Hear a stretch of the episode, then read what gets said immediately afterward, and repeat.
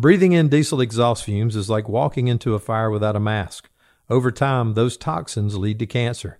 Protect yourself with MagneGrip, the easiest, most reliable exhaust removal system that features a true 100% seal to eliminate diesel exhaust fumes. To get free grant assistance, visit magnegrip.com.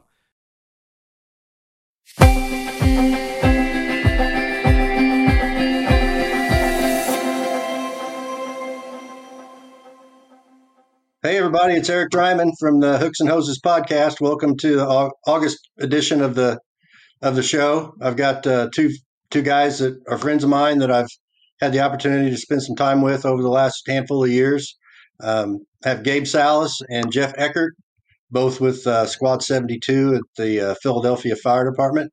Um, first thing I'm going to do is just kind of uh, let each of these guys introduce themselves, tell as much or as little about themselves as they want, and uh, and then we'll get into the conversation. So, Gabe, we'll, you're top on the screen there, so we'll uh, I'll let you start off. So, welcome, Gabe.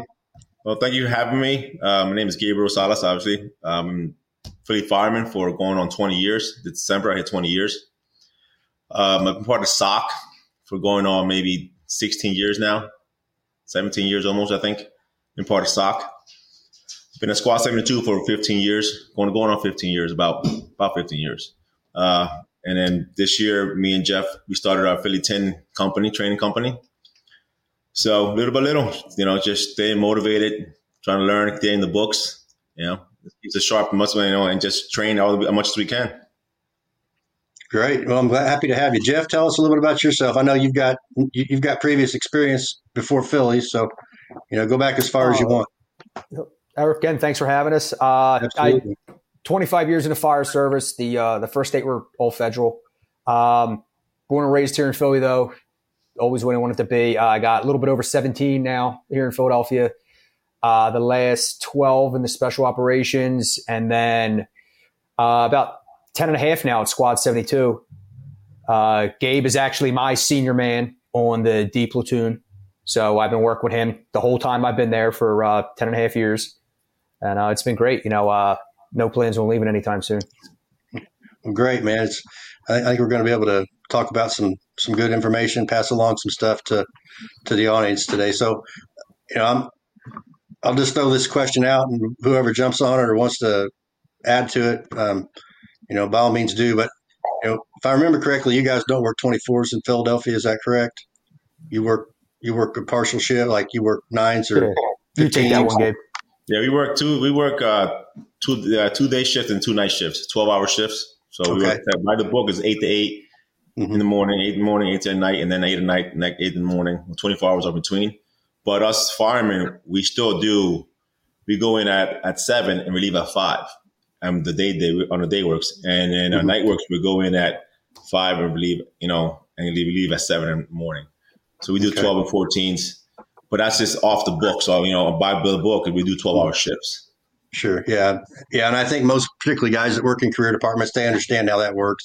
You know, we, we work 24s, but, you know, we can trade and swap and double up and, and all that sort of stuff too. So we do something similar, although we don't, you know, we work full 24 hour tours. We don't work the, the split tours like you do. But, uh, you know, part of the reason I think you guys do that is just because of how busy you are.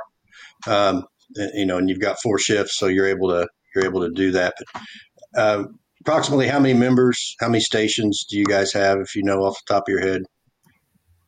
Uh, I think uh, the last email that went out about three thousand members, counting the paramedics and the EMTs and everything. Stations, I believe we have sixty engines and ladders. I want to say twenty-five ladders. Uh, three SOC companies. You have us, Squad 72. We handle the north side of the city, Rescue One, which is more centralized, uh, and then Squad 47, which handles the south side of the city. And uh, my cousin's actually assigned to Squad 47 on the same platoon as me, too. Cool. We also That's have cool. hazmat, they're part of SOC. Yeah. You uh-huh. They're, they're a special operations company to just deal with hazmat, though. Yeah. And they also run out of South Philadelphia. That's a that's a lot of people. That's a lot of firehouses for staffing and logistics. Definitely, it's a big operation. So um, let's just talk a little about. Um, we're going to start out by talking about the squad company itself. Um, how many people are typically assigned to to your squads, And is the squad staffing the same as the rescue staffing? Go ahead, Jeff. You got it. Uh, for us, it's a officer and four firefighters. Uh, to be in the squads, uh, you have to have all the specialized training as well as be a hazmat tech. Uh, Rescue One in Philadelphia, you do not have to be a hazmat tech.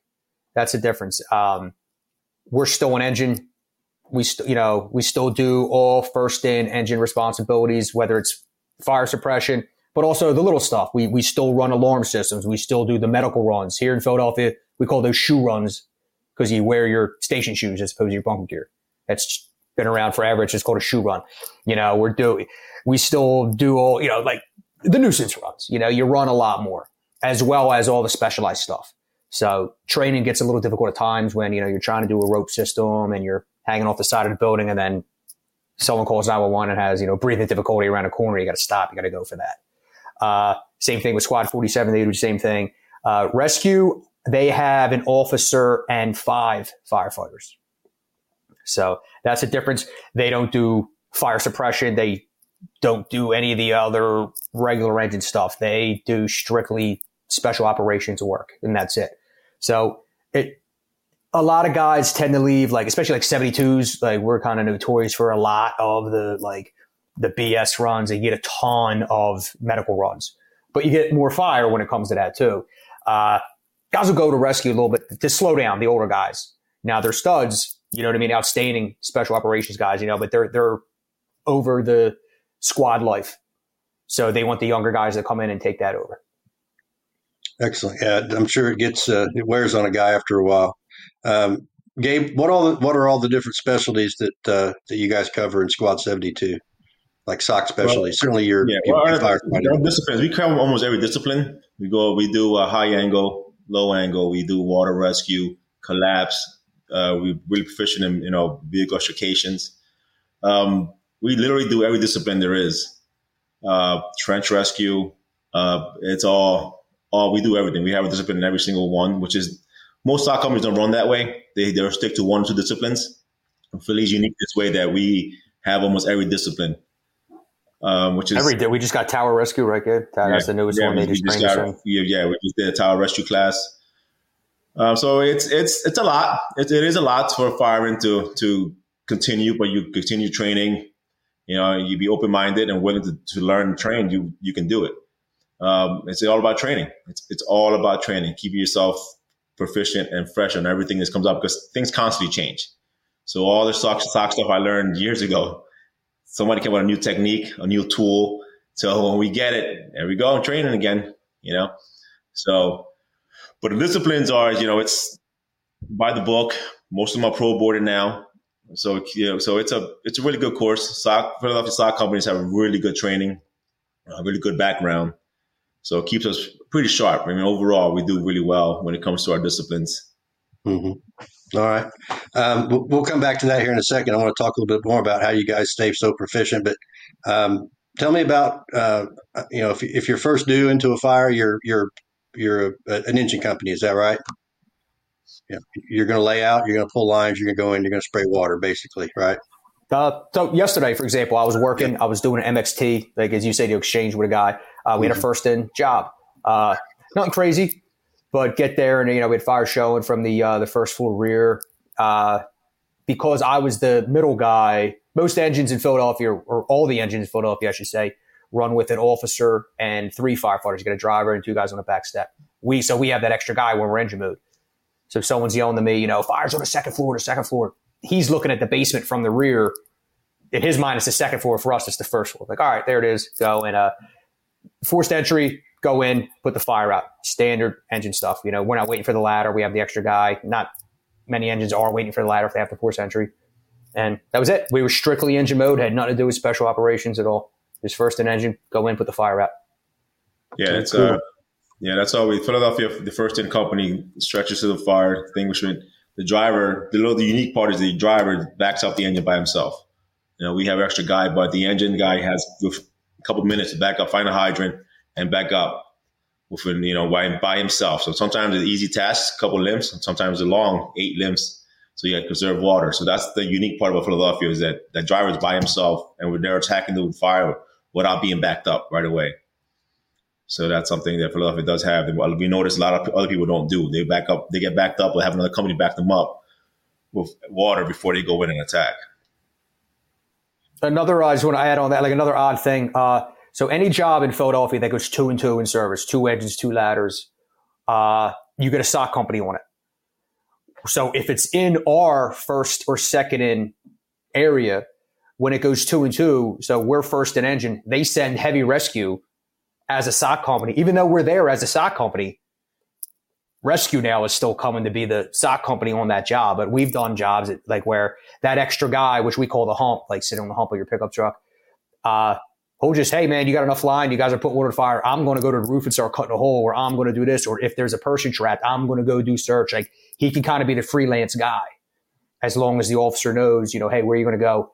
We need a hole in the roof. The ladder's not here. I'm going to throw a ladder. I'm going to go cut a hole in the roof. So we have that option as well.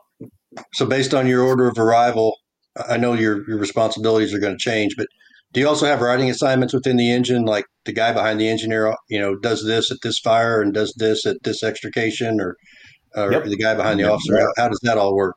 Yeah, the way, the way Gabe, you- yeah, the way it works for us, uh, every seat has a specific assignment for depending on the what we're doing, not the person, the seat itself. So no matter who sits there, so the driver is obviously the driver, but he's also the rig master on a rope job. He's also in charge of stabilization on the accident. Um, uh, the tip guy, the, the guys that on the right behind the driver, he's the glory guy. He gets to you know, put the fire out. He's gonna he's gonna grab the spreaders on the accident. He's gonna go over the edge on a high angle. He's he is the guy that does all the the actual rescue. The pack guy for us would his backup. So they'll go over together. They go into the water. It's them two. One is going to go swimmer. The other one's going to be his backup. Uh, so every seat has an assignment. So it's not specific a person. Uh, then our, our hump guy, what Jeff's called, we have a hump guy that he's the extra guy a lot of times. He helps with it's a lot of times with backing up a piece a high, on a first in job, on an accident. He helps stabilization, and also uh, he he takes the spreaders on a on a water job. He's helping the driver set up the boat, get the motor ready, get all the equipment on the boat for the while the two other guys are getting dressed to go into the water. High angle stuff. He's just uh, also helping the rig master setting everything up. He may set up a lay line so he has a specific task, but that's assigned to every seat, not a person for us. So it doesn't matter what, and every seat, our seats rotate every time we go to a new shift. So um, this time I'm driving, next tour I'm on the I'm on the extra guy. So that way we don't have to worry about oh that's what I'm doing this this job with this time. That seat, this is what you do for that seat. So it keeps it nice and clean and neat for everybody to understand. Yeah, that's law. What's that? What's that, Jeff? It, it's it's law. Like it's law. There, there's yeah. no I'm going to switch, you know, here and no. Like if you don't do your assignment, there's going to be a serious problem. You know what I mean? Because we have to know where everyone is, especially on a fire when orders change. It, it's you don't deviate from the assignment. So if if you can't get with that, then you're not going to last long with us. And we do do teams like the, our tip guy and a pack guy are teams and then the driver and the hump guy, they're a team. So on a fire ground, the, the, driver and the hump go up to the roof, and then the guy, the tip guy and the hump and the pack guy will go inside for ventilation or rescue, whatever it is. Unless otherwise directed by the chief. But if he's just going to service, we're bringing up teams of two. The officer is the officer, right? He's going to go do whatever he has to do as an officer. But if he, so we always stay for the most 90% of the time, 95% of the time as teams of two.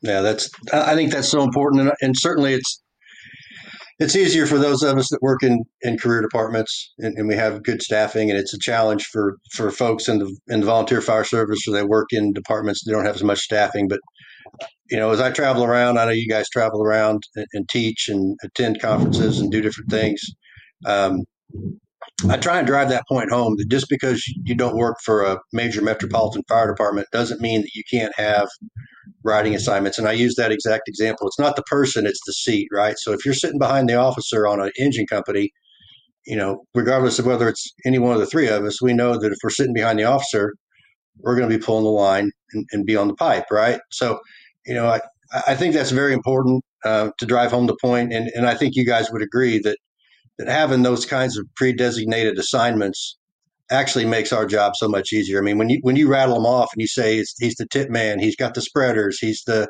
guy going over the edge. You know, certainly you guys have a lot more responsibilities and a lot more disciplines that you're focused on. But just having those predetermined assignments just makes it actually makes it easier for you guys, even though it seems kind of confusing and overwhelming if it's the first time you're hearing it. Uh, uh do you agree? Do you agree with that? 100%. Absolutely. Yeah, hundred percent. It's it's just it's just Absolutely. there's no thinking involved, right? This seat has these seats have exactly this is the list of what this seat does, and you mm-hmm. learn them. You know, as time goes by, and every seat does the same thing. You don't have yeah. to worry about. it. I mean, there are going to be situations. You know, every fire ground is you know. Yeah. You, you might have to change here. You might have to do that. You might be easier for you to do a certain job. So it's not. Mm-hmm. It's it's set in stone, but not 100% set in stone. Sometimes things alter a little bit because this is fire ground, right? Fire grounds change. But yeah. that if anything changes, it's understood by the two people that are changing. Well, you're my role, I'm your role. There's no uh, mm-hmm. like you still you're switching roles completely. So it's always yeah. understood. So it does happen, not often, but it does happen every once in a while. We just yeah. adjust. You know, you just, it's all about adjustment. We figure it out and just keep moving.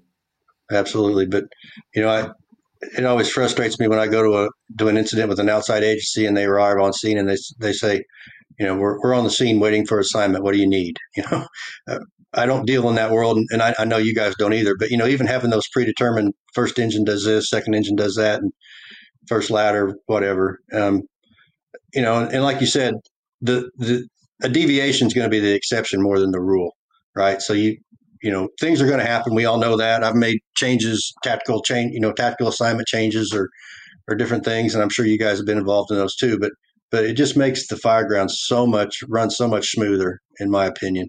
Um, obviously, you, need to have the people to do that, but uh, but even even with that said, it, you know it, it, just makes everything run so much better.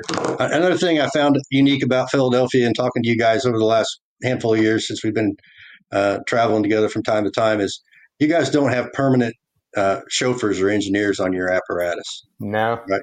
So, and that's that's across the yeah, that's across the department, right? It's not just unique to SOC. No. Nope. So everywhere. Yeah. So everybody has to be an engineer, whether you want to be or not, right? Yes, um, sir. Every so, seat rotates except the officer. Every seat rotates, yeah. which is, you know, it's it's debatable. You know, people think is, is is not a good thing. Some people think we think is a really good thing because it keeps you sharp on every aspect of the fire department. Because if you just, some people just stick to one thing and that, well, that's all they're good at, right? Being proficient, especially, I mean, and so some guys are really against it. You know, well, you should, with engineers, because they're going to take care better of the truck. That's going to be their baby. They're going to be, they're going to focus only on the truck. So yeah, there's, there's a positive side on that side, but everybody should be good at their job, not as a farmer, not just as an engineer, not just as a pack guy, right? So everybody should be good all around fireman because I mean, I'm not sure how other places work, but if you work overtime, are you only an engineer? Do you work overtime in the back step? I mean, I don't know how that works. So uh, being proficient all around has a big benefit. Yeah. Yeah. Cause you can pretty much fill any seat that needs filled, right? Yeah. I can, I can see I think with Philadelphia. Oh, I'm sorry. No, go ahead, Jeff. Uh, I think with Philadelphia too, driving is a lot of pressure, uh, especially in North Philadelphia. Uh, the firehouses are very close, and this is a very old department, very traditional department. Guys are still racing out the door trying to be the first one to fire, right? And there have been stations, ours included, where good firemen, guys that have known to go in, put fires out, no problem, don't hack it because they're not good drivers.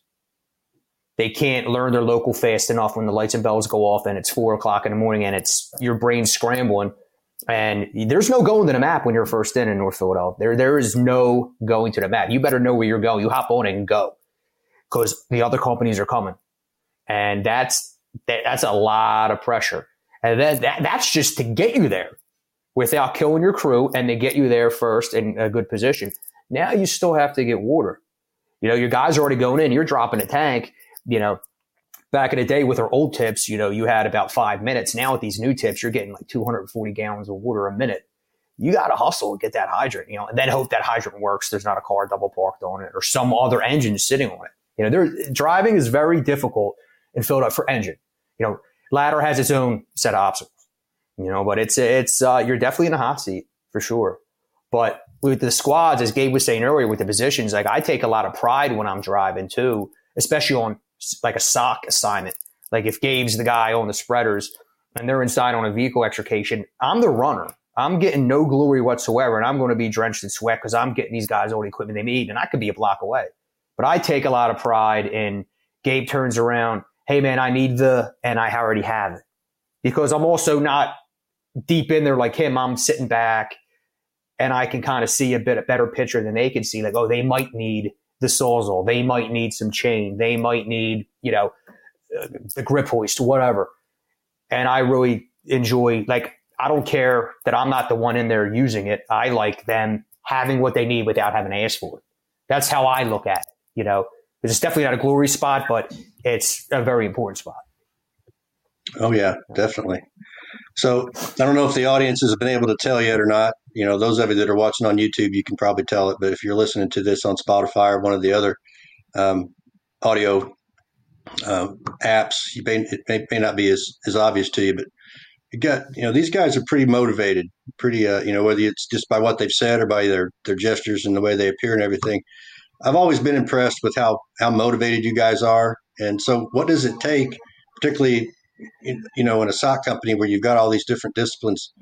How do you keep that edge? How do you stay? How do you have such um, such drive all the time? Because between all the run load, all the drills you guys do, uh, you know, you, you, still got a personal life outside the firehouse that and, and other, you know, aspirations and, and, responsibilities. So, how do you guys stay stay as motivated as you are?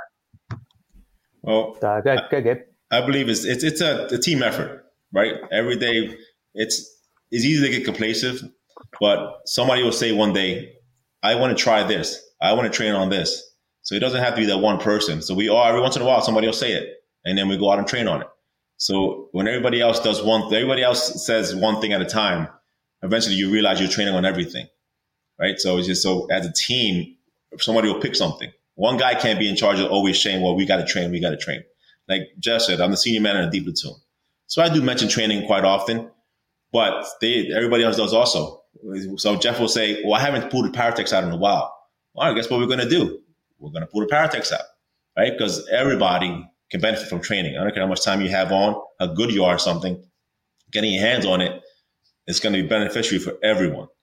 So, you know, it's for us, we just whoever said something the tour before or the day before, and then we'll try to incorporate it the next day or the next tour. We'll figure out how to get it out there so we can train on it. So we all say something once in a while. We just feel, I feel like doing this. Well, I want to, I haven't touched this in a while and we'll, we'll work on it. So it's, it's, it's, it really is a whole platoon effort to, to keep yourself sharp because sometimes you, you lose that motivation a little bit, right? And then you, the next guy hopefully picks up that slack on you. Like, yo, I want to see this. Like, oh, all right, all right, let's go do this. Right? Because humans, like you said, we got stuff at home. Some days you have a bad day, a good day, and you just don't feel like doing nothing. But somebody says, yo, come on, I'm to go do this. Well, you're to get up and go do it. And that starts the, that, that starts the motivation process for the next day, the next day. So then we do have our spurts there. Sometimes we're like we haven't oh, we haven't trained like a couple weeks. Ooh, it's not good. Let's let's go let's go touch something, and then we go grab something. So it's a struggle. It's a constant struggle. It's not like we're not like super firemen that we, you know, we're training every single day, 24 hours a day. That's a lot, right? We're human, but we try our best to motivate each other to pick something and go from there. Um, but it, it is 100% believe it's a team effort of our real platoons effort to keep yourself sharp because it is really easy to sit there and time flies by. One day becomes a tour, a tour becomes a month, a month becomes six months. You know, just you know, one guy says it and we start it and it starts the whole process. And we have so, like I said, we have so many disciplines that if you don't train before you know it, and you're going to be in trouble because that's going to come up. It's going to happen. And you're going to be look like a total, you know what, in public, right? And to the rest of the department and then the chiefs. So we have to keep ourselves sharp, but we, we can't, we can't do it on our own. We have to help each other train constantly. You know, sometimes it goes across platoons. You know, we had, they'll come up, but we had this you know, oh, man, I never, that's that's interesting. We never had it. You across SOC companies, it'll go across with it, and then yeah. we'll go try something, train on it because we didn't have it. We never seen that. You know. Mm-hmm. Go ahead, Jeff. You got something? No, I was going to say even across SOC companies, like the one you were on with the, uh, they had a guy dead in a basement who was like what, yeah. seven hundred pounds, and rescue had to go figure out how to get this guy out, and they couldn't get him up the steps. So the way they did it, Gabe happened to be there. We recreated the situation minus the 800 pound guy. How would we do this? Using some Paratechs, using the ladder, using, you know, a rope system, you know, stuff like that. Someone has something interesting or something different. We'll try to recreate that. You know, like he was just it's not just across platoons; it could be across SOC companies Yeah. because it's such a small world. On duty, you know, there's only what you know, fifteen SOC guys on any platoon. So when any one of them have something, we talk to each other. So hey, we had this today. You should check this out. Okay, cool, and then we'll do that. Yeah, and we have no problem asking each other questions. We're not nobody's better than anybody. So we'll ask you, what were you done? What have you done? Like, you think this will work? And then we, we, we try it. If it doesn't work, it doesn't work. At least we, we figured that out in the firehouse or in training and out in the field, right? So should, nobody's above anybody when it comes to training. I don't care how much time you have on, you know. But uh, and it's just, it really is just tough sometimes to, to get motivated to train constantly. But you know, you, you just keep it moving, keep it trying, keep trying to to motivate each other because that's all you have, right? Your platoon is your platoon. Like I mean, the officer is great to have there, but the officer's not really doing the hands-on stuff. It's the fireman that has to decide to train. The, fire, the officer has a training schedule, but the firemen need to get themselves motivated to train. So you just by talking to each other, you're always gonna have that one guy that doesn't want to do anything. Luckily for us, we don't have that guy in our platoon because we're all, mm-hmm. you know, pretty motivated. We're actually in the station for the most part. Yeah, he, he's not going to stay in the station if you don't want to do anything. Yeah. But there's people have that problem. But if everybody goes trained enough times, the guy's gonna look up like, oh, let me get up and look, let me go see what they're doing. And that's all it takes, right?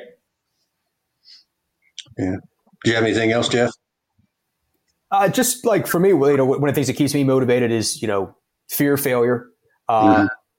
You know, especially when it's a SOC event. You know, uh, Philadelphia is super aggressive. Uh, a lot of guys want to get in there; they want to get their hands dirty. The last thing they want to hear is back up. You don't have the training in this. The SOC guys have to do it. Like a building collapse. You know, uh, when Sean Williamson collapsed recently, you know that, that the building collapse, he was in there trapped with a couple other firemen. Sean was the only one that died. But uh, those chiefs, you know, it's hard to tell other firemen, yo, back up, let these guys shore this up and let them do the digging, you know. So when you get like that, you, you, you have everyone looking at you like you better succeed. Then if I if I'm not, I'm a fireman, I'm allowed to do this, and they're kicking me out, and it's just you guys, you better succeed. So that was always a big fear of mine. Um, then, as Gabe said, with the amount of disciplines, and, and they, they just keep packing it on with us. Uh, Philadelphia is a big city, but it's a poor city, and they don't care about the fire department as much as you would think. So, what's the answer? Give it to the squads. We just had that uh, electric battery training, and now they our station's a two story station, but it's small, and they keep packing it with apparatus, packing it with equipment. We just got a pallet of you know the stuff to put like when the batteries burn and we're supposed to go collect that. Like the answer is send the squads. Now we are on you know battery fire retrieval. We have the overpacks with that now. We're still hazmat. Then they gave us the floor below nozzle that for high rises, even though we don't we have one high rise in our local. That's got to go in the truck. We have the KO curtain. They give us that.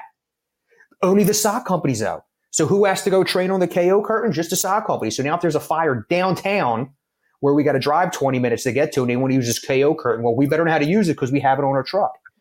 Then we have what's called a cockloft nozzle. And again, they bought two for the whole city. Guess who has them? The squads.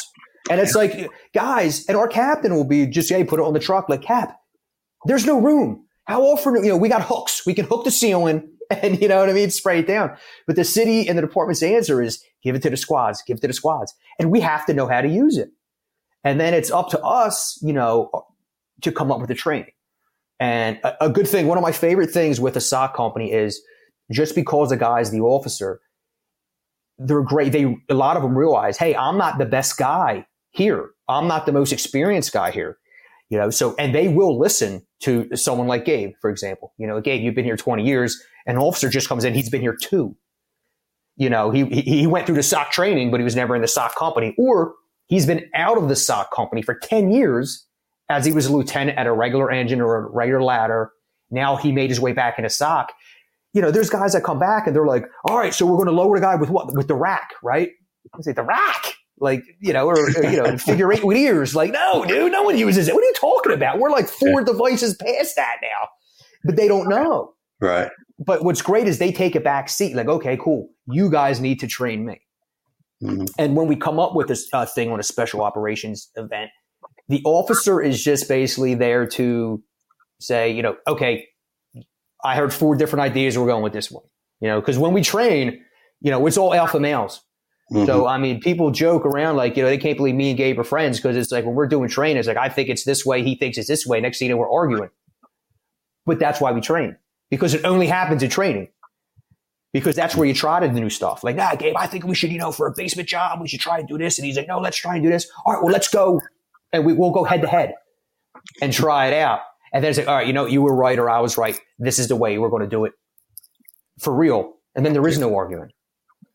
So yeah. that's that's how we stay fresh. You know what I mean? We just we'll start a discussion. Someone talks about something. You know, let's go do it. Let's go build it. So no, that's great. I, that, you know, I wish more more people would. I wish more people that I've worked with over my career were that way too. You know, it's we try and train. I always try and do something every day. You know, keeping the books. You know, try something out, refresh. You know, whatever I need to be refreshed on. But I mean, like you said, it's hard, but um, but but it's good that you you have that ability to to to have those conversations and realize that it's it's not personal, man. It's we're just trying to be better, make everybody oh. better, right? Yeah. And it's never like coming to blows or anything no. stupid like that. It's just, right. you know, but other people on the outside looking in like, man, you guys fight a lot. You yeah. know, and I'm talking about the whole company, not just me and Gabe. But it's like, well, no, not really. It's it's only doing training, but when we're on the job, it's boom, boom, boom, boom, boom. You know, and a thing that bugs me is that we don't really get a lot of support from the city for training. So perfect example, we want to do some vehicle extrication. Well, Gabe goes out in his own car, finds a junkyard in the local, makes friends with the owner. And next thing you know, okay, cool. He's letting us come there to cut up cars. We have to do that on our own. And then we're giving the guy like, you know, challenge coins or, you know, maybe buying him a case of beer or some stuff like that. But he lets us come in his junkyard and cut up cars. The city doesn't provide that. That's another big problem that maybe some other major cities have, like, oh yeah, they're dropping cars off for you guys to train and this and that. We got to go, you know, beg, borrow, or steal to do a lot of training. Yeah. So, yeah. and it's, you know, that's the way it is.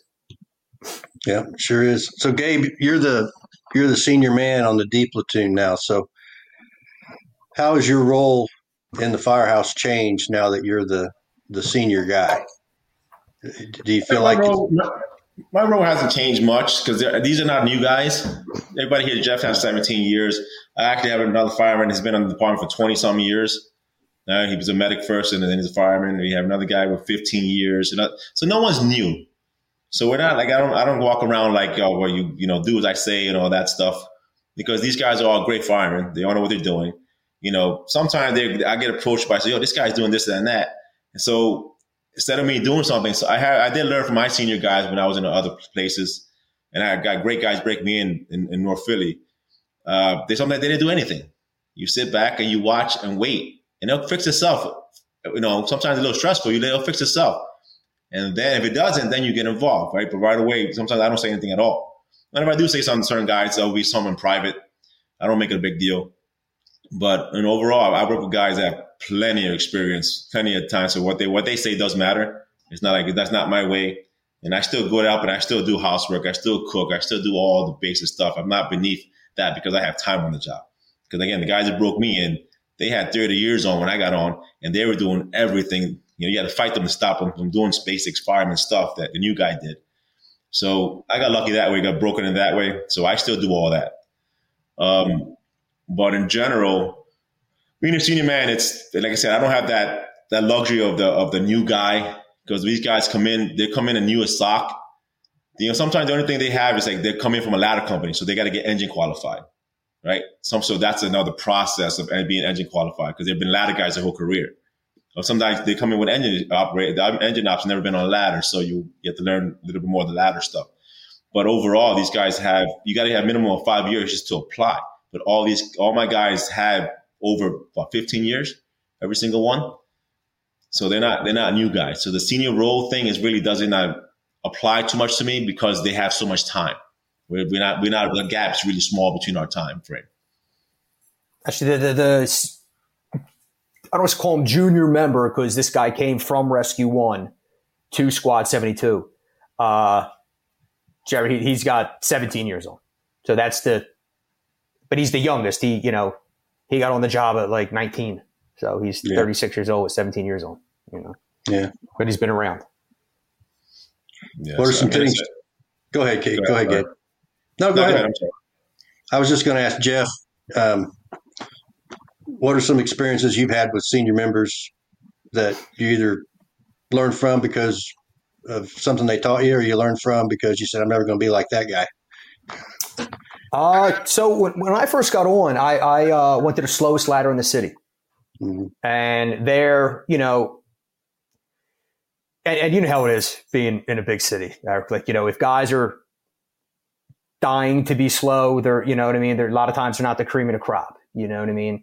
Uh, so some of the guys there, it was, uh, in my opinion, they weren't a senior guy. They were just someone who kept their job for 25 years. Uh, also, though, with the problem with the spot, it was also known as a Shanghai spot, as we call it. If if you get in trouble, they would send you there. So they needed new guys. They, yeah, they had no one there, you know. But there was a guy, Ralph, and he got sent there because he had a problem with, you know, the chief, something like that. He got in trouble. He was a balls to the wall fireman, and I learned a lot from him because he was just, you know, listen, keep training, stay in shape, you know, do this, don't do that. Uh, he was someone I wanted to be. You know, he addressed problems the correct way. You know, he wasn't someone who just kept kept his job. You know, so when he got out of there, I was like, oh man, what am I going to do now? I just have these older guys who just don't care. You know, they come to work and just, you know.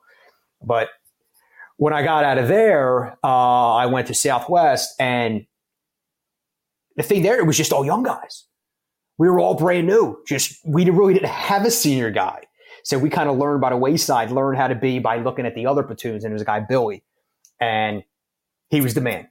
I mean, he was totally the man. He was on another platoon, and we kind of would go to him for guidance. You know, hey man, we're having this problem or something like that. You know, senior mans are invaluable, absolutely invaluable, and you know they have more time than the officers. You know, in Philadelphia, you only have to have four years on to take the lieutenant's test.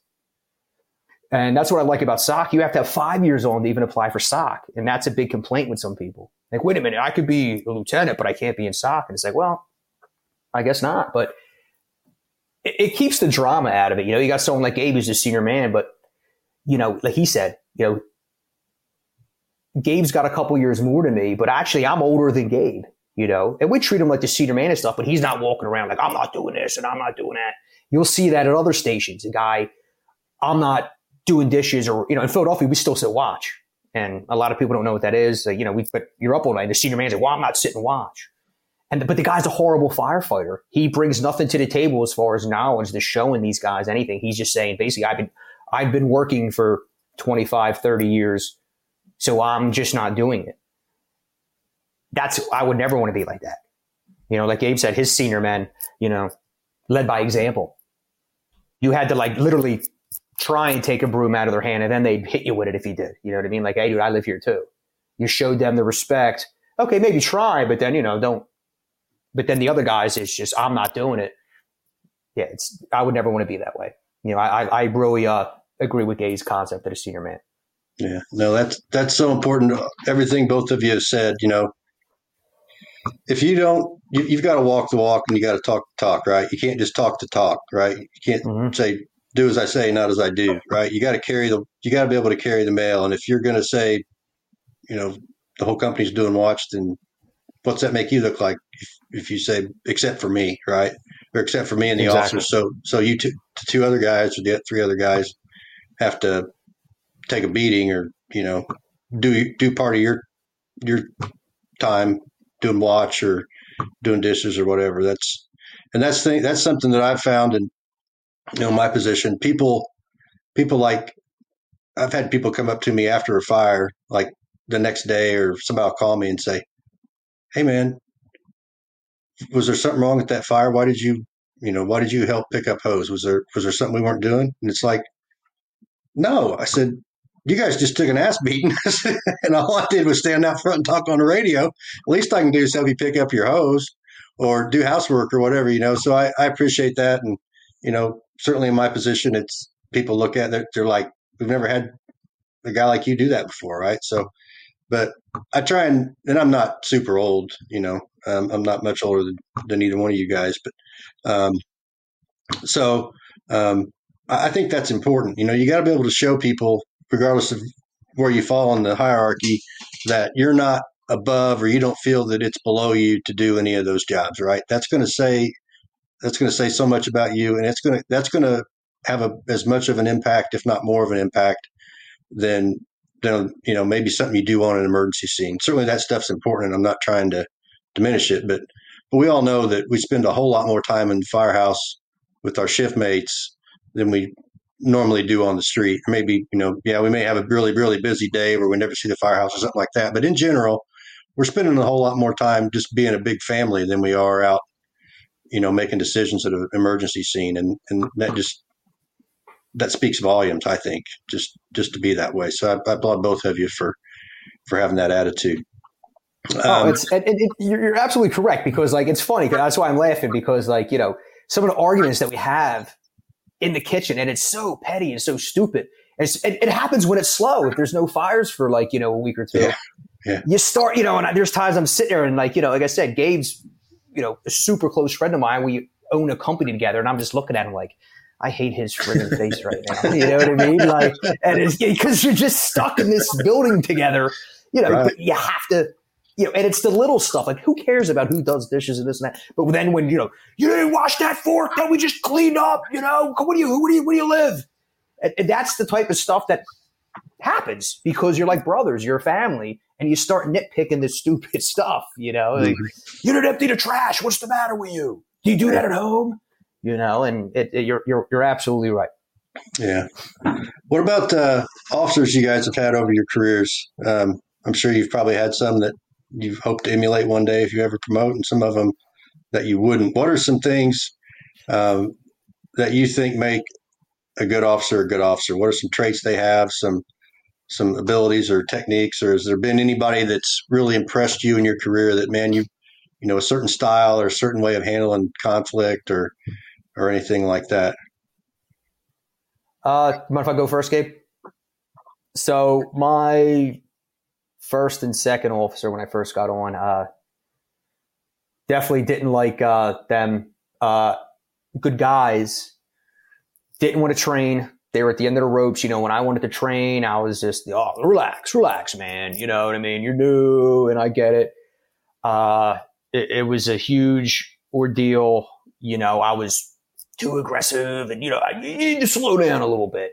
And I mean, I didn't know shit, and I didn't learn shit because of that. Uh, then I moved on and I, my first really good officer was a guy named Kelvin Fong. Uh, this dude got on in like 1970, you know, and was never anywhere slow. And I'm talking like Philly was rocking and rolling back then. Like he was an engine 50, ladder 12 for like 20 years before he even got promoted. And I mean, the amount of fire these guys have seen, like, you know, every city had their warriors. I'm sure Indianapolis had their warriors, you know, like everyone talks about New York's warriors, but we just didn't write books about it. You know what I mean? Every, everyone went to fires back in the day and we'll never get that amount of experience.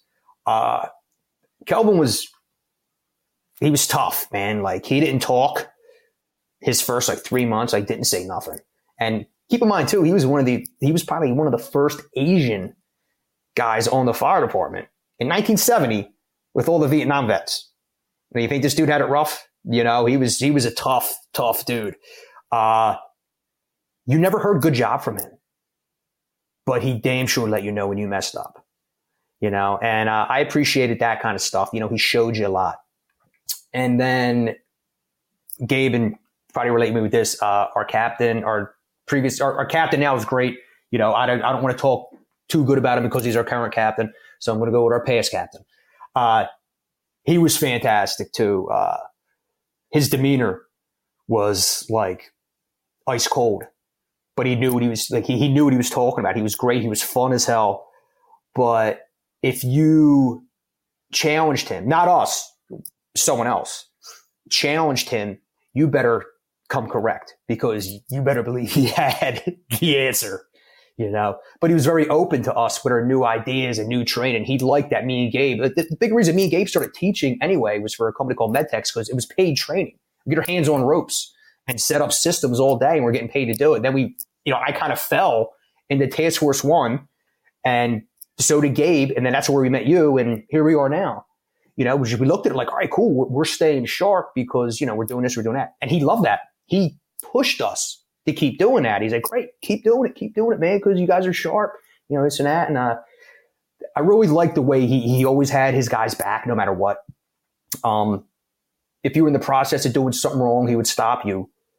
If you did something wrong, you know, obviously within reason, uh, he had your back, no matter what. Like, listen, I'm not letting you go down for this. You know what I mean? It, he always had our backs, and I think that's very big. Uh, a lot of people become officers, and now you're almost like a politician. You know, you're uh, you're like upper management, and then the firemen are like you know your your minions, as opposed to in the SOC world, like everyone calls their officer by their first name, except the captain.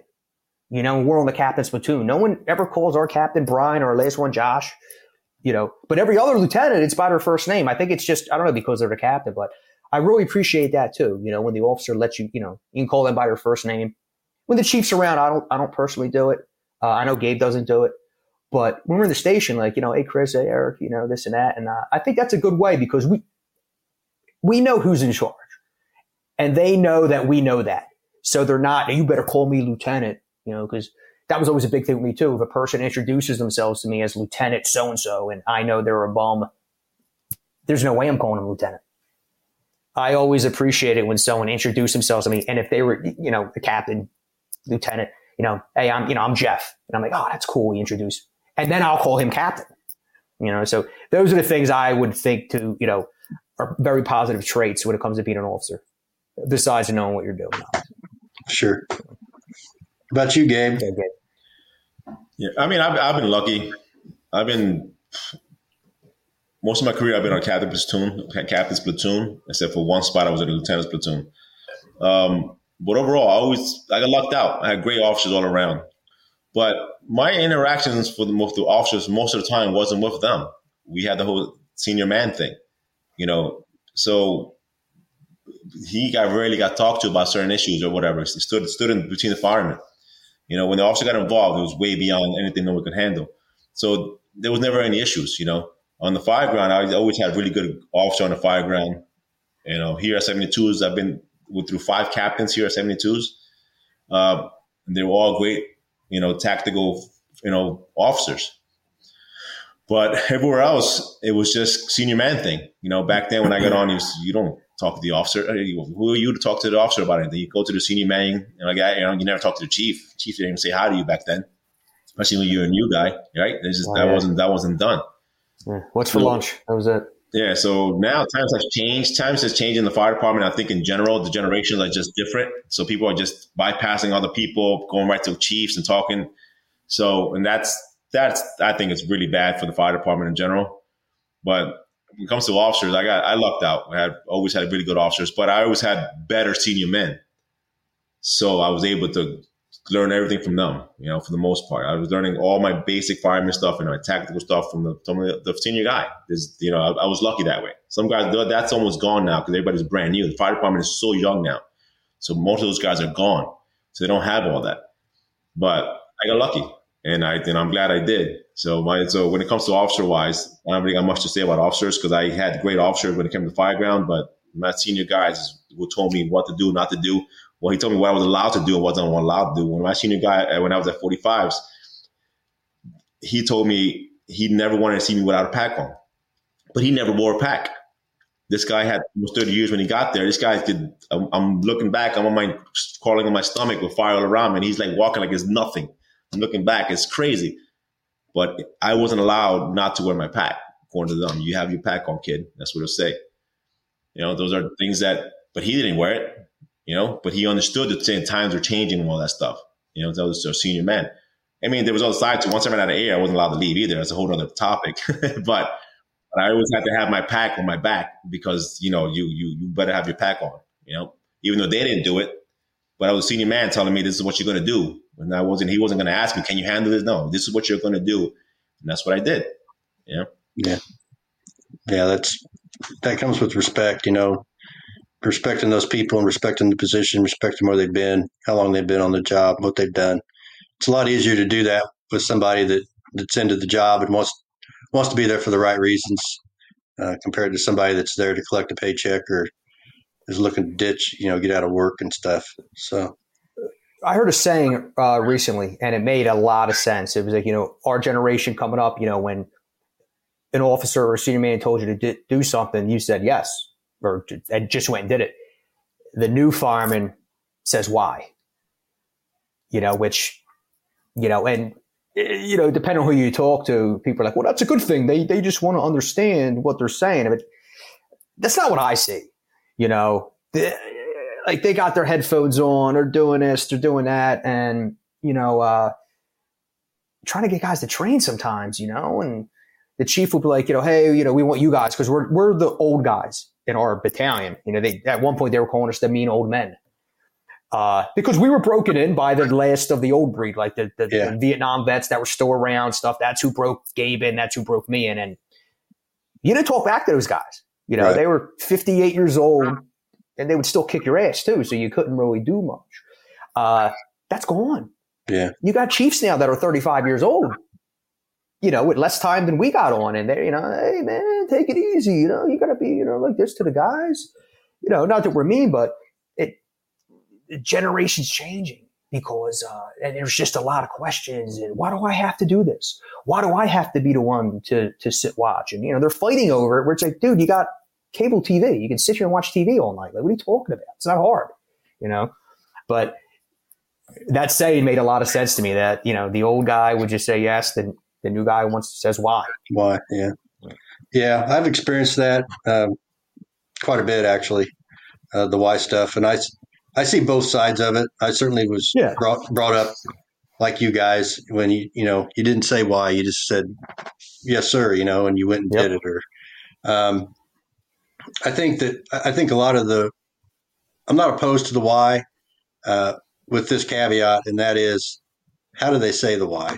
Do they say the why in a defensive posture like you know well why am I doing it not not that guy you know or whatever yeah. versus hey you know can you explain this to me? I'm having a hard time understanding, you know, why are we using this saw instead of that saw, or why are we pulling this line instead of that, you know, stuff like that, or you know, what, what is the rotation for this, or the, the cooking rotation, or you know, I, I think yeah. part of it is, you know, and it's it's certainly a two way street, um, but but the younger folks, you know, they, I hate saying this, I'm not even going to say it because I don't want to.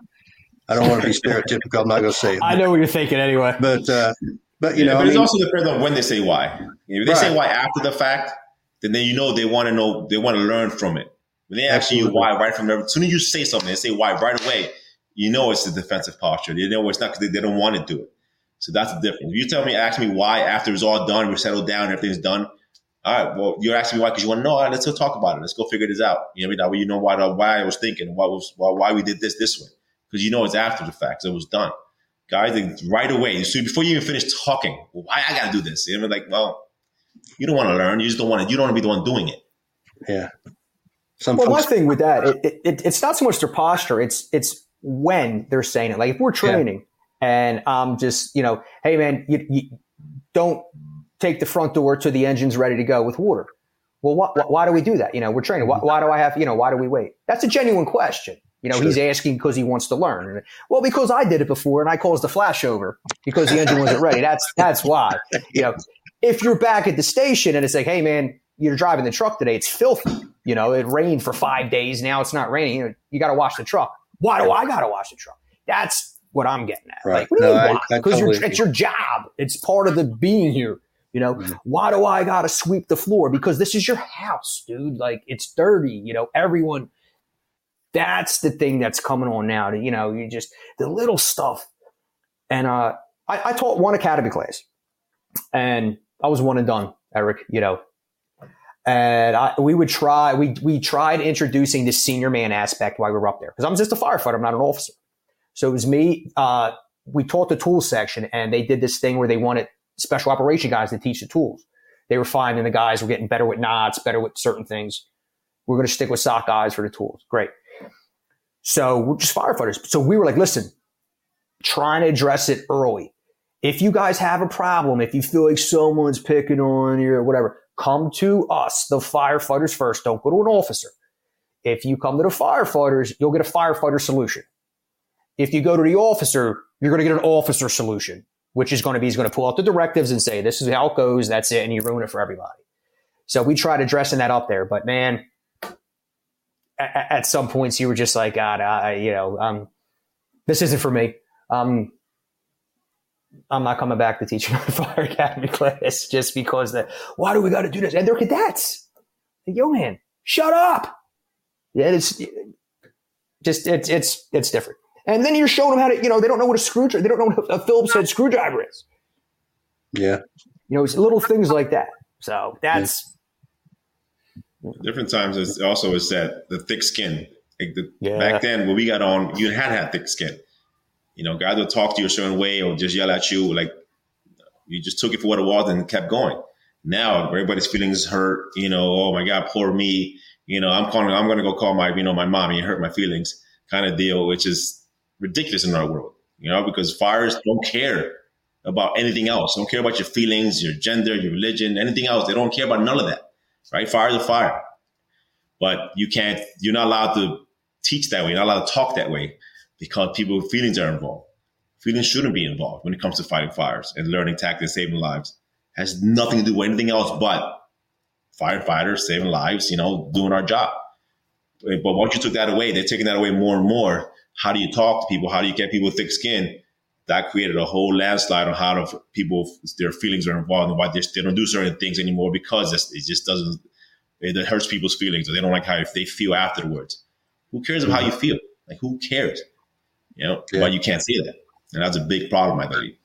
Yeah, I found that um, when people have people feel offended, people feel picked on, and I'm there's certainly exceptions to this. I'm not saying that that some people don't take oh, it too far, absolutely, but absolutely. but- what they what I think a lot of people do is they're they're looking at they're looking inward, right? They're only they're they're worried about themselves.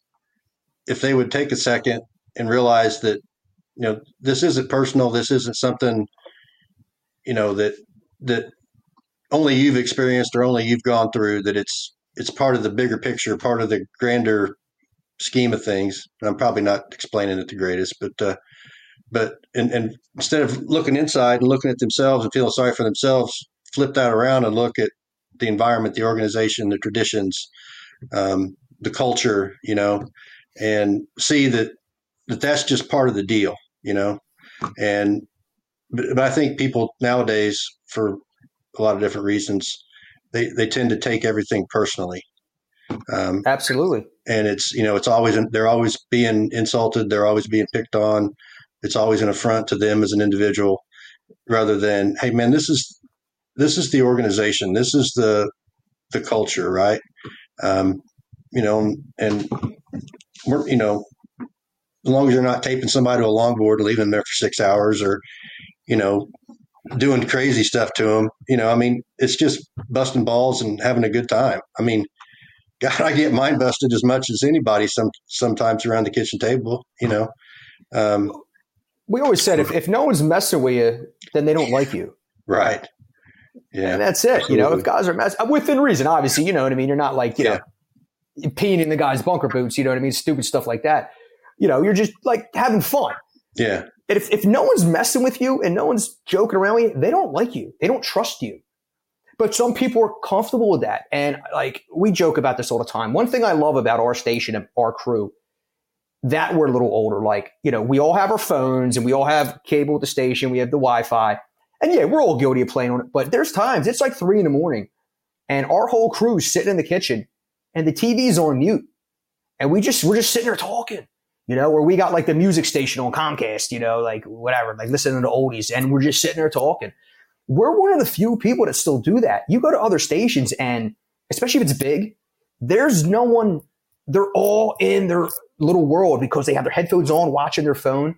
And that's why things are changing. Like, you'll get guys coming to our station to work the ambulance. They don't get out of the ambulance. We have a two story station. They'll sit in in the, if, if they're not on the street, which they're on the street 99% of the time, but they'll just sit there in their own little world. So they don't have to get along with anyone because they're just by themselves and they're fine with that. And you're finding entire stations like that now. So like if we get detailed because we have an, you know, we, every like station they try to add an extra guy. So to cut down on overtime, hey, you know, Jeff, you're detailed to lateral engine, whatever. You can just sit there all night, like, man, where is everybody?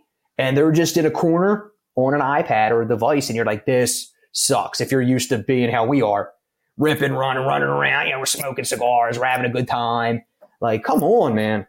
And I think that's a big part of it too, because you could get by now with no friends. Like, oh, no one likes me. I don't care. Put your headphones on and sit there and just get on the truck when a run comes. You could totally live your entire life like that now, and people are fine with it.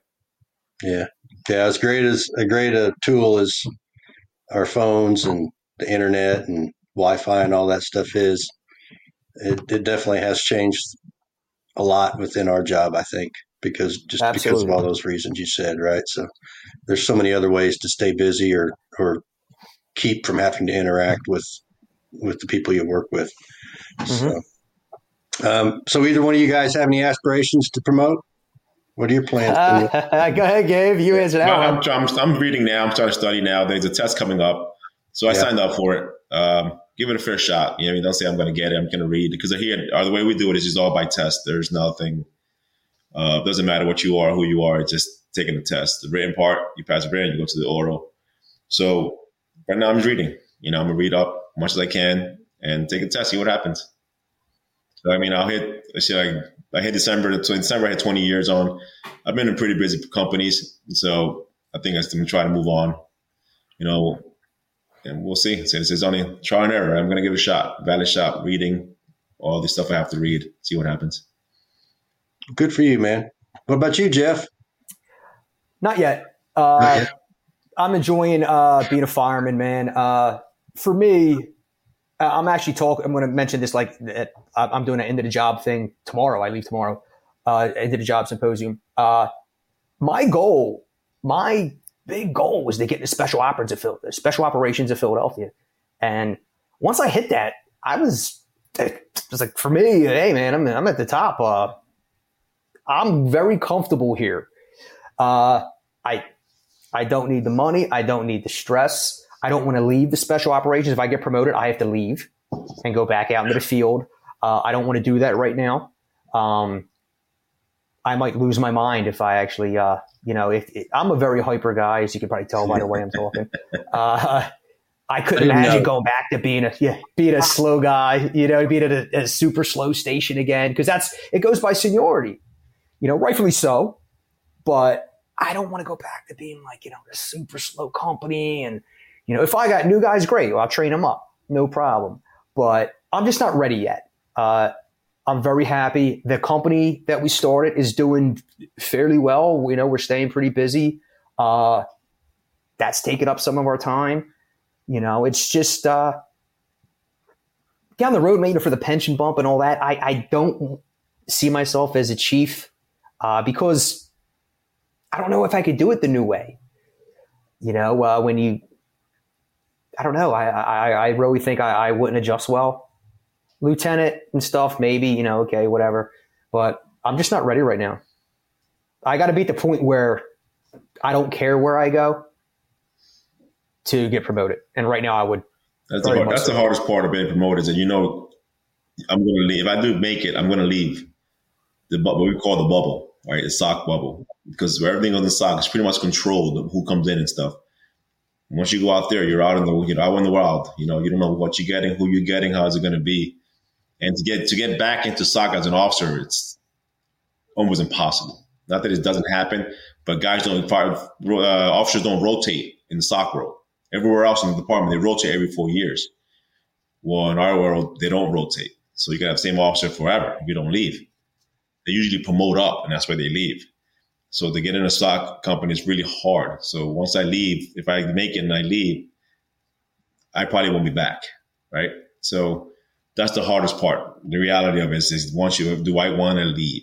You know, and the answer is no, I don't want to leave, but I think it's time for me to try to move up a little bit in rank, you know, and see, reach out to younger guys and other guys on the department and teach them, you know, and, and, have them try to motivate guys to be a little more aggressive and stuff like that. So, and to piggyback off of that, Eric, so let's say Gabe gets promoted and leaves. I have a big say on who comes to our company to fill Gabe's spot. That's another benefit of being in SOC in Philadelphia. Our captain's like, hey man, who are we going to pick? And Gabe and I both taught the last SOC class, which the same thing happened when we were in SOC class. That the instructors are there looking at you the whole time.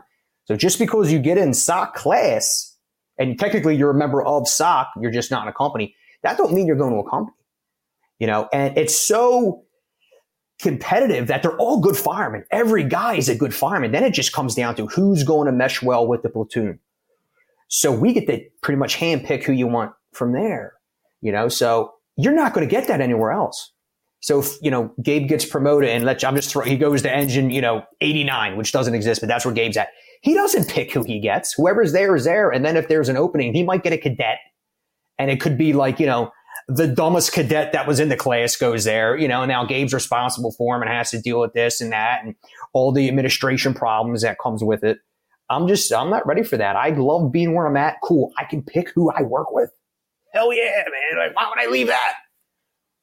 So that's my thinking right now. And also, I mean, it, I, it keeps me hands on with the equipment that pours over into the company on the side. You know, it gives you that little bit of legitimacy. So, but I'm not going to, you know, teach an officer class either. But, you know, you want a class on, you know, vehicle extrication. You want a class on RIT. You want a class on ropes. I'm your guy because I'm still touching it every day. Mm-hmm. No, that's great. There's nothing wrong with that.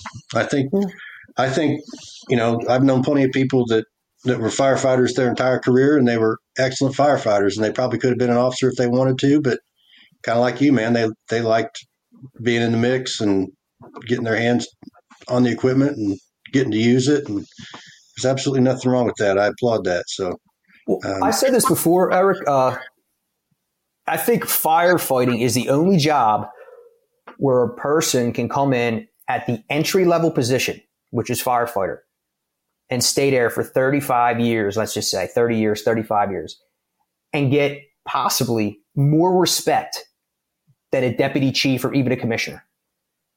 And I'm sure Gabe will piggyback on that. You talk about legendary senior men. You know, I think a guy like Joe Corsani, Billy Ford, like they were just legendary firemen, you know, and like they had more respect than half the chiefs in the department, but they stayed at the entry level position. This has got to be the only profession where that happens. Yeah. No, I, you're. I hadn't thought about it that way, but I, there's a lot to lot to that. I think. You, I think you. You know, you kind of hit the nail on the head. Um, rank doesn't necessarily mean that you're going to be looked upon with respect. exactly. Yeah. So.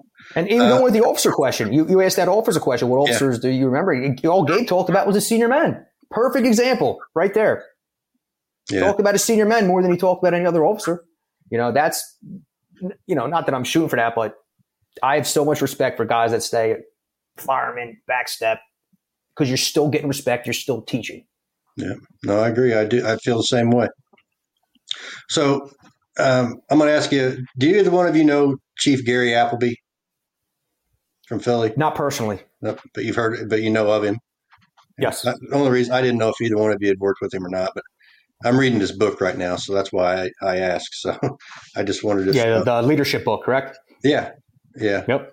Yep. I just started it, so I, that was one of the things I had on my list. I wanted to ask you and see if you had read it or knew anything about it or knew of him. But uh, um, if you never really worked for him, it's kind of probably kind of hard to talk about him. So. Um, no, yeah. He was before our time, though. Was he? Yeah, or yeah, we might have been so. brand brand new when he got on. Yeah. I'm not exactly sure when he retired, but yeah, I never worked directly for him, and yeah. I can't speak for Gabe. I know, I know, I know. It's a big, it's a big department, so you know, it's not not uncommon for you to yeah. hear of somebody but never worked with them. So you know, no problem. Um, so you, you mentioned that you're going to you're leaving for into the job tomorrow, Jeff. Tomorrow morning, take, yes, sir. What about you, Gabe? You you going to or? No, no. This is Jeff, that's Jeff deal. Yeah.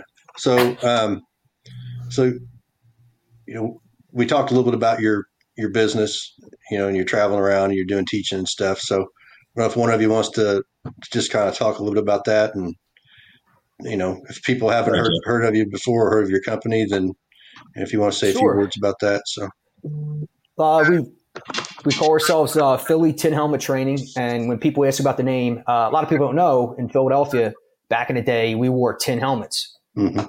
And me and Gabe are uh, big advocates. Yep, there's one of our hats, Gabe's wearing it, that's our logo. Uh, you know, keep it old school, keep it real tactics that work. You know, we're not, there's a lot of fancy stuff out there that people are doing, and that's great. And, you know, does it work sometimes? Maybe not. Everything we show, it's proven to work in congested conditions, you know what I mean, or wide open conditions. Uh, and, you know, just working with people like yourself, Eric, you know, we were just talking like we have such an array of friends and people we know that have a lot of experience that we could, you know, if we start our own company, we could just, hey, man, you interested in working with us? You know, we have a, we feel like we have a big reach.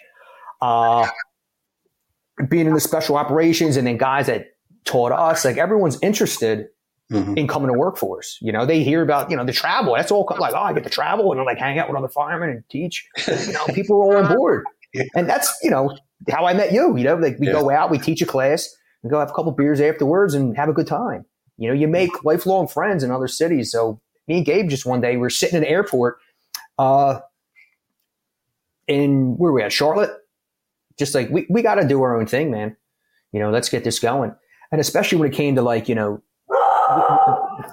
my dog barking, sorry. All these old chiefs sitting around and stuff, get them to come talk. You know, there's just a lot of got Philly is a very big untapped resource, in my opinion. I would agree, yeah. Put it there. Yeah. So and then Gabe and I are the first ones uh, from Philadelphia to ever start something like this. And comically, you know, it was pretty funny is uh, everyone keeps getting me confused with Bobby Eckert yeah. over in Camden, yeah. who uh, you know, like, oh, you're Bobby. No, that's not me. And even when they called me for into the job, I said, you got the wrong Eckert. You're looking for Bobby Eckert. He's in Camden. And yeah. Bobby's actually going.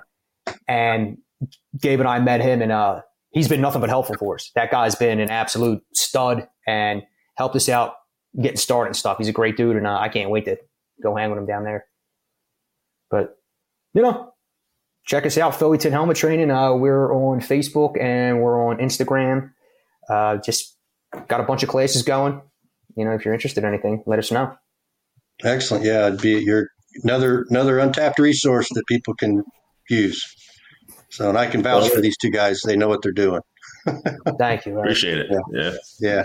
So, any, anything else, Gabe? Did you have anything you wanted to add? Uh, no, like I said, like Jeff touched on it. You know, all our tactics is all real world scenarios. Like we don't, and we don't do anything fancy. So us, that doesn't work. If you want real training, real world training, it's how it's going to work. That's what we're about. Not always the prettiest, not always the nicest looking thing in the world, but it gets done. And that's what we're about. Getting done. Everybody goes home without being injured. That's our goal. You know? Uh, so that's, if that's not what they're looking for, then we're not good for them. But if they want real world scenarios, real life, you know, experience, we'll definitely give anybody a run for their money when that comes to that. Yeah, absolutely. I was, you're talking about down and dirty and stuff that works. I was just just last weekend I was teaching helping teach a class and I got assigned this the search station, so I was going in with these these firefighters and going over you know how to search and how to check bunk beds and cribs and do all these other you know just different stuff. And one person said, "Yeah, I'm just I can't wait to use my webbing. I can't wait to use my webbing. I want to drag a victim out with my webbing." And they pulled it out of their bunker pants and it was all daisy chained up and had a nice little knot in one end to keep yeah, it from coming I'm loose. And I'm like, I'm like, I, uh, you know, so that just drives home the point. I'm like, you're never going to get that out in zero visibility with fire gloves on. One, first of all, and second of all, you're probably going to be so shocked that you actually found somebody that you aren't going to be thinking straight anyway. So yeah. my my recommendation would be just you know use their arms and their legs, and you know. So I, I get it, I, and I totally agree with that. It, it uh, like you said, there's a lot of technology out there. There's people peddling bells and whistles, and some of it's really good. Some of it's really good in certain applications, and not in others. And you know, so I, I appreciate the the down and dirty. You know, what can you get done with just what you have between your ears and and we tell everyone, Eric, with with the Webby too. I'm like, if you tell me you yeah. took a class and the guy showed a hasty harness for a RIT. I yeah. said, you bet you're going to do it right now, blacked out. yeah. with gloves on while we induce stress. That's a big thing with us. Like, you know, you're not yeah. just going to sit there with an air conditioner. We're going to induce stress. Like this guy's really suffocating. And you show me how you're putting a hasty harness on this down firefighter, blacked out with your gloves on. Yeah. And if you do it, I was like, you know what I mean? I'll, I'll, worship your webbing for the rest of your life. Like it's not happening. Stop it. I mean, there are there are tools like the fast board that are great tools there's, you know, the Anderson, Anderson, Anderson strap. strap. We use I'm that. actually wearing so the shirt now. That we do Anderson use. Rescue Solution shirt. We do yeah. use certain tools. But those are a lot of times those are our secondary tools. You know, they're great yeah. tools and they work phenomenal, but they're not they're not going to be there ninety percent of the time when something goes wrong. You got to go out and get it, or somebody has to bring it in. So in the process, are you going to just stand there and wait? No, you're going to start working until they come in with that with that equipment, right? So that's what something we're big on. It's like, all right, yeah, some equipment are phenomenal. They work great. They're, they're, you, everybody should have them. But those are equipment you bring in. So if I find a man down, I'm not going to wait. I'm going to start processing and get them out. Whatever I got on me, you know. So that's that's key. You know, stuff on you, minimum stuff, but stuff that that's mandatory to help you get somebody out as soon as you find them, and then you call for help. So there's a place and time for everything and every equipment, you know. But there's this fancy stuff that's not working on gloved hands visible, you know, heat. You can't see anything. I don't care how good you are. I don't care if you invented the technique. it's going to be impossible to do yeah. something when the house is on fire, you know? Engine and ladder ops in a wide open parking lot. It's like, well, what happens when you have 800 cars on the block and wires above and, you know, people are double parked or it's, you know, the fire we had yesterday was on the Roosevelt Boulevard where the guy stretching line to the hydrant and was got hit by about 17 cars doing 50 miles an hour. Like that's real world. Now, obviously, you're not going to replicate that in training, but you can't just expect a guy to stretch 200 feet straight back, you know, and do some kind of fancy move on his way in. Like that, that doesn't happen in real life. You don't have that type of room. And let's be honest, like most houses that are on fire, there's hoarders, the yard's full of crap, you know, there's five broken down cars out front, whatever, you know what I mean? It's that, that's what really burns the most, you know? So you got to train accordingly. You can't just expect it. You know, I actually made a post on uh, Instagram on our training site a, like a couple, like a week ago, just on this one corner. Take a look at it, like just what we encountered on that corner. You're not stretching down that rear without, you know, 16 machetes. The front porches have two refrigerators on them and tons of trash. And then it's barred doors and stuff like that. Like mm-hmm. those tactics don't work when it comes down to that, you know? Yeah. So no, absolutely. There you go, folks. Philly Tin helmets. Check them out. Got a lot of wisdom between these two guys. So Jeff, Gabe, I want to thank both of you for the for the time we spent together tonight. I really enjoyed it. Wish it was in person, um, but uh, we're doing the best we can at this point in time. So yeah. really appreciate you taking time out of your night. You know, like all of us, we got a lot going on. Got our families. Oh, thank got you for having us. Got everything. Thank, thank you for having us. Helping us yeah, out here. Well, yeah, thanks a lot. So, folks, thanks for tuning in tonight. I'm Eric Dreiman, the host of the Hooks and Hoses podcast on the Fire Engineering Network. Uh, everybody take care, be safe, and uh, we'll see you next month. Signing off.